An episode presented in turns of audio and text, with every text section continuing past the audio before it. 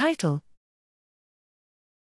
Estimating the Gap Between Clinical Cholera and True Community Infections Findings from an Integrated Surveillance Study in an Endemic Region of Bangladesh.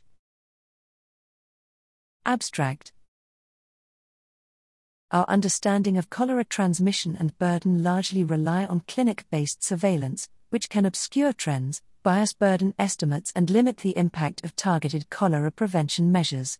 Serologic surveillance provides a complementary approach to monitoring infections, though the link between serologically derived infections and medically attended disease, shaped by immunological, behavioral, and clinical factors, remains poorly understood.